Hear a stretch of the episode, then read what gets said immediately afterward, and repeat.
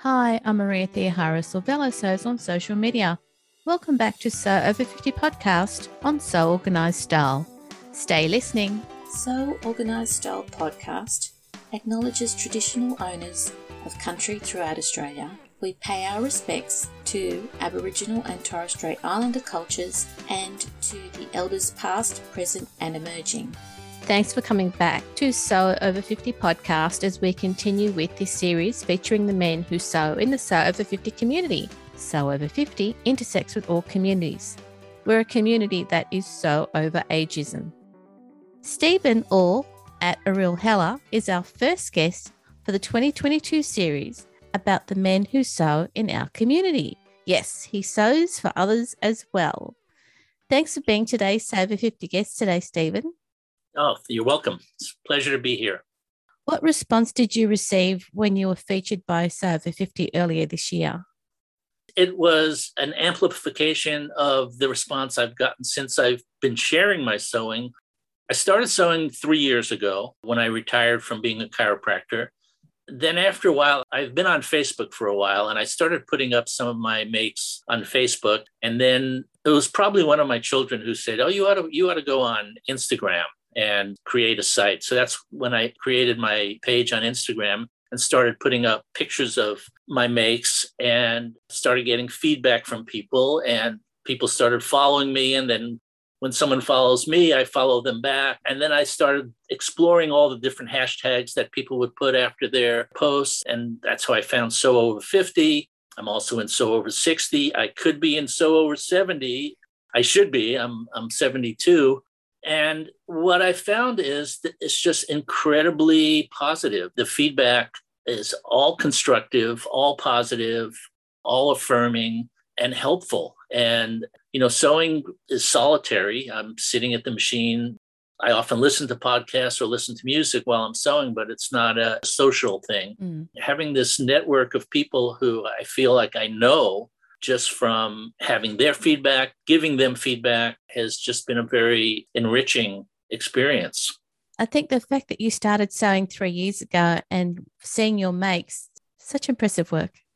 You know, one of the questions you asked was, What is your motto? Uh, and one of the mottos that I have in life is, If it's worth doing, it's worth overdoing. and uh, I don't do anything halfway when I started, you know, I had just retired. I, I knew I needed something to fill some time in my life, and I had always had an interest in it. As it turns out, three of my grandparents were tailors. All four of my grandparents were refugees from Eastern Europe, Russia, and Poland, and came over to this country. And my maternal grandfather, Max, was a master tailor and pattern maker in the garment district in New York in the 30s, 40s, and 50s. And so it's kind of was in my blood. And, you know, I have some time on my hands now. That'd be something that I think I would like to do. And I had a friend who gave me a sewing machine. She had three, so she gave me uh, an old Singer that she didn't need. And there was a local gal who was attached to a, a sewing room here, and I took three lessons from her three one hour lessons where she taught me just the basics of sewing seams and the mechanics of the machine and working with fabric. And my goal initially was to make a shirt. There was a, a store here in San Francisco that sold indie design camp shirt. And I used to buy clothes from them. And then they went out of business. And I thought, well, I still like that style of shirt. And so I'm going to try and make one. That's all I wanted to do when I when I embarked on this was to make myself a shirt.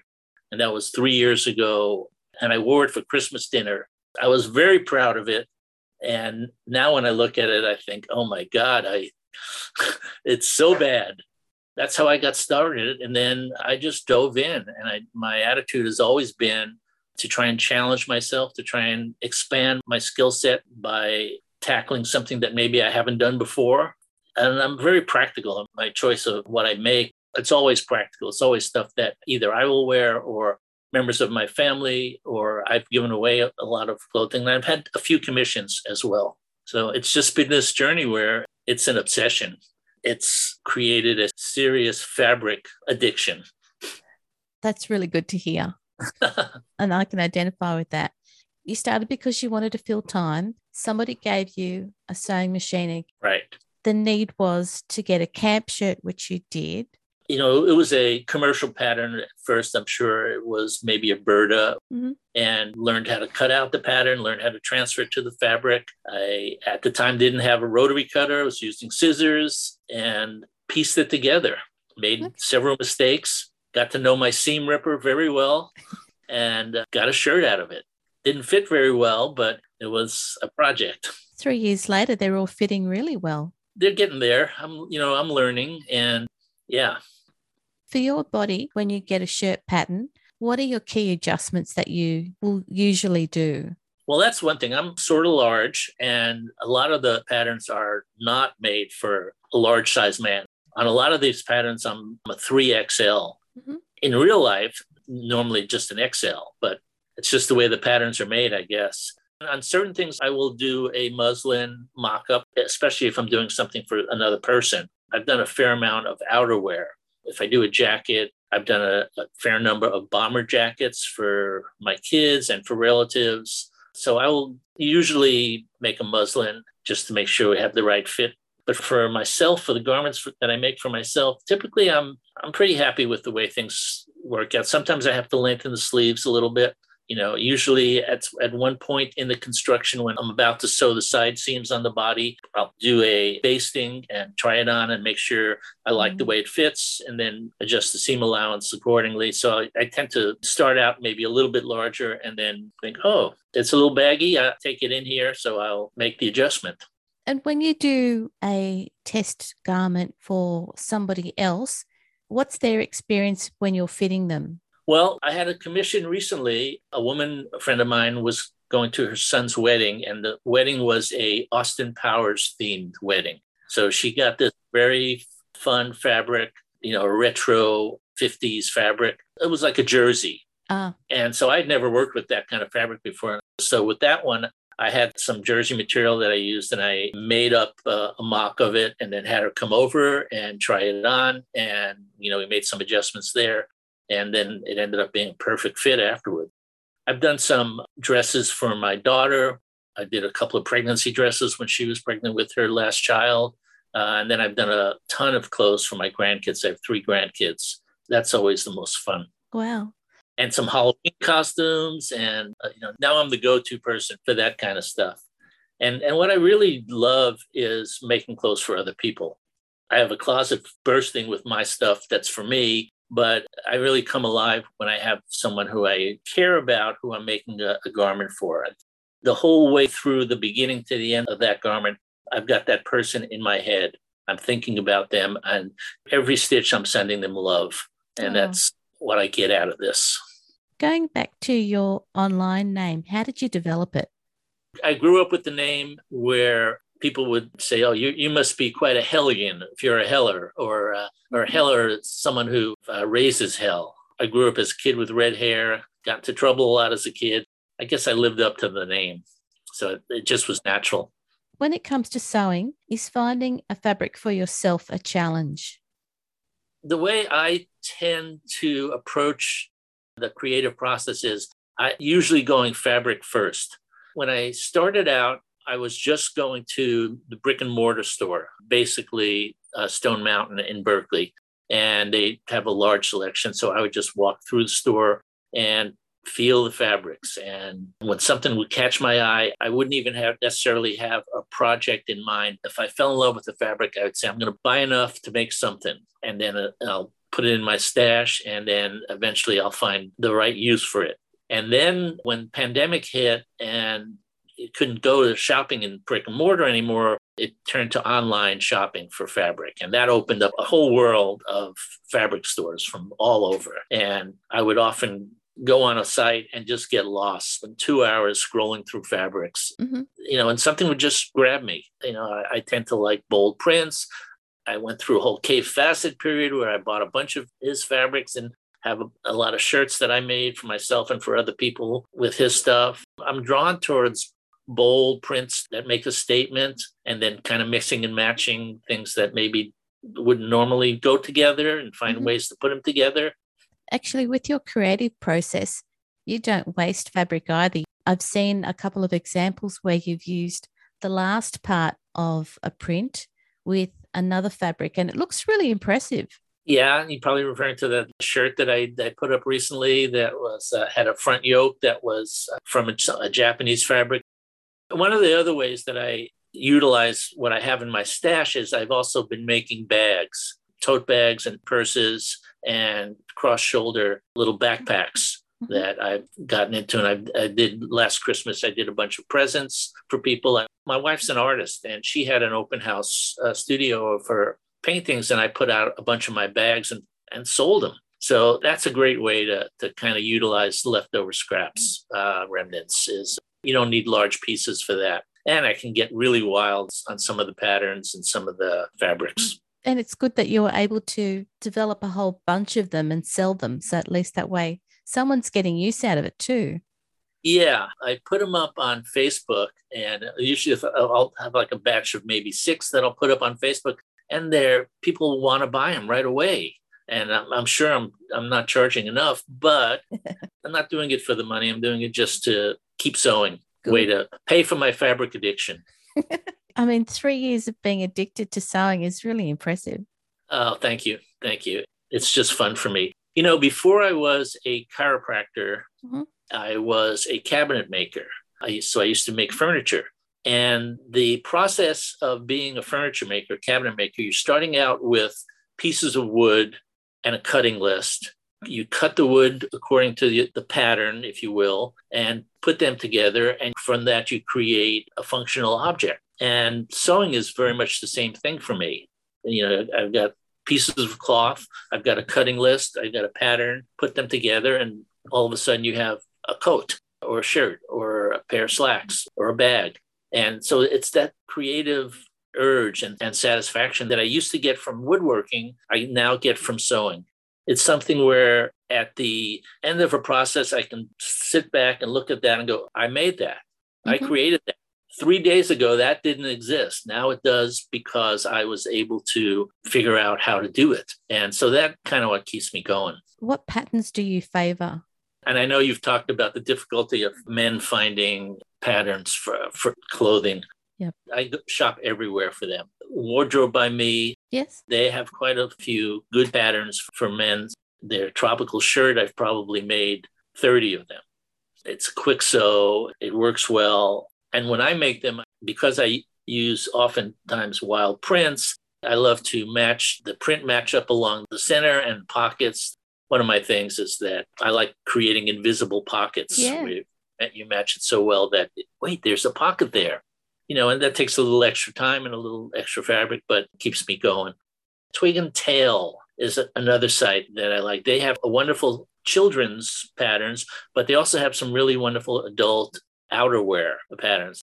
They have a vest I've made a couple of and a coat. I did a lined wool coat that was one of their patterns. Green pepper is mm-hmm. another mm-hmm. one. Yep. In fact, one of my most ambitious projects was I did a, a lined hooded raincoat that was quite involved and it, it challenged me. I'm very proud of that. Thread theory also has some good men's patterns. And then the traditional ones, Burda, So Easy, So Quick. I'll just go online and if I'm looking for a particular thing, like my daughter said she wanted a masculine overshirt.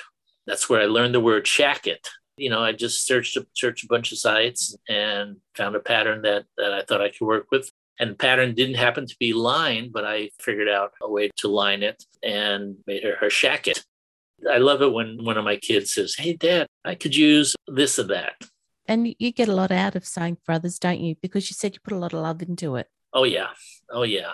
You do a lot of research to find sewing patterns for men but you obviously find the ones that you want to wear because you said you're very practical and you go from the, the fabric. Yeah, I've got a couple of go to shirt patterns that I'll use. And I have made only two pairs of slacks. I find that still challenging. That's kind of maybe down the road. I still have a hard time making jeans that I feel are as good as the commercial jeans. I did make myself a sport coat that was a, a reach for me. You've done such amazing work in three years and kept at it. Thank you. So, when it comes to sewing for men, because you sew for everybody, so sorry for this question, what sewing technique should people learn? You know, there's the famous burrito technique for flipping when you have a double yoke to enclose the seams. And, you know, once you learn that, once you do that two or three times, it becomes second nature. And it's like one of those magic tricks of sewing. Mm. You think the first time you're doing it, you're going, what is this going to work? This seems counterintuitive. But then once you do it and you flip the fabric out and you go, oh, wow, there you go, it worked that attach different ways of, of collars and attaching the collars. You know, I have some that I I still struggle with the way the under collar gets flipped over and sewn. And oftentimes, right here, I this point in the front of the undercollar, it doesn't come out perfect, and I have to end, end up doing some hand sewing. You know, so that's something that you know you practice with. Putting pockets on. I made my daughter some pregnancy dresses. I put pockets in, and she she said, "Oh my God, pockets on my dress. This is this is revolutionary. But as far as you know, men's versus women's, it a seam is a seam is a seam. I don't see that the techniques are that different. There's some things I've done when I've done dresses of gathering fabric that you don't do too often on men's apparel, but where you have a like a full skirt and you have to gather it up and things like that. That's uh, maybe a little bit different. But other than that, a garment is a garment. It's good to hear for people who have not sewn for men, they have the skills to be able to do that so that they should just try it. Oh, sure. Yeah. And, and it's actually typically like, especially tops and jackets for men, they're not as fitted as women's tops and jackets are. So, you know, you don't mm-hmm. have the darts that you would in a, a woman's top. Those aren't particularly hard to do it's like anything. Once you've done it once, you say, "Oh yeah, this the mystery's gone. This is what it's supposed to look like." And once you've screwed it up two or three times, then you definitely know how to do it. And I've screwed up so many times. I've sewn sleeves on upside down. I've ended up cutting a piece of the garment where I'd have maybe a right front lying on the table and I don't realize it's a piece from the garment and I'll use that to cut out the cuffs. Mm-hmm. And I go, oh, I just cut up a piece that I cut out. Now I don't have enough fabric for the front. So I've made so many mistakes. I've picked some fabrics for a shirt that when the shirt was made, it just did not work. It was either too flimsy or too silky or, or filmy. And I was like, oh, I can't wear this. It's, it doesn't look good. I've got a, probably three or four shirts that I've never even put the buttons or buttonholes in. And then buttonholes are a whole nother podcast. Yeah, you got to be willing to make mistakes. It's just fabric. No one dies when a shirt dies. Exactly. When did you discover the Sew Over 50 community? Probably early on when I started putting things up on Instagram and I started looking at hashtags that other people were putting up. So, and just in a way to get my posts spread out as much as possible, I just started copying hashtags from other people's. And so that's how I stumbled upon you guys and you were always like very encouraging of us men outsiders. Oh, you're part of the community. And I know that Judith and Sandy do a lot of work behind the scenes to make sure that everybody, including the men, are welcomed. yeah. As a retired chiropractor, is there any advice you want listeners to know about? Well, this is very important. Get yourself a good chair. Mm-hmm.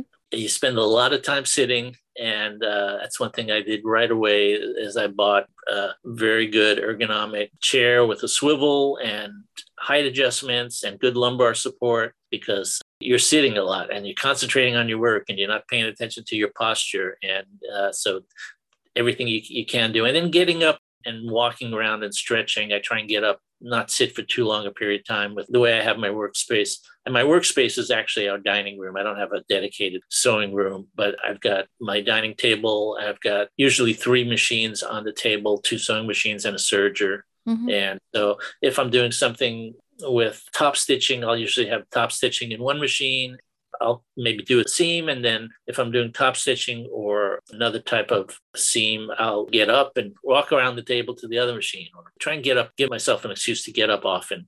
So even if you don't have a dedicated sewing space, get a decent chair.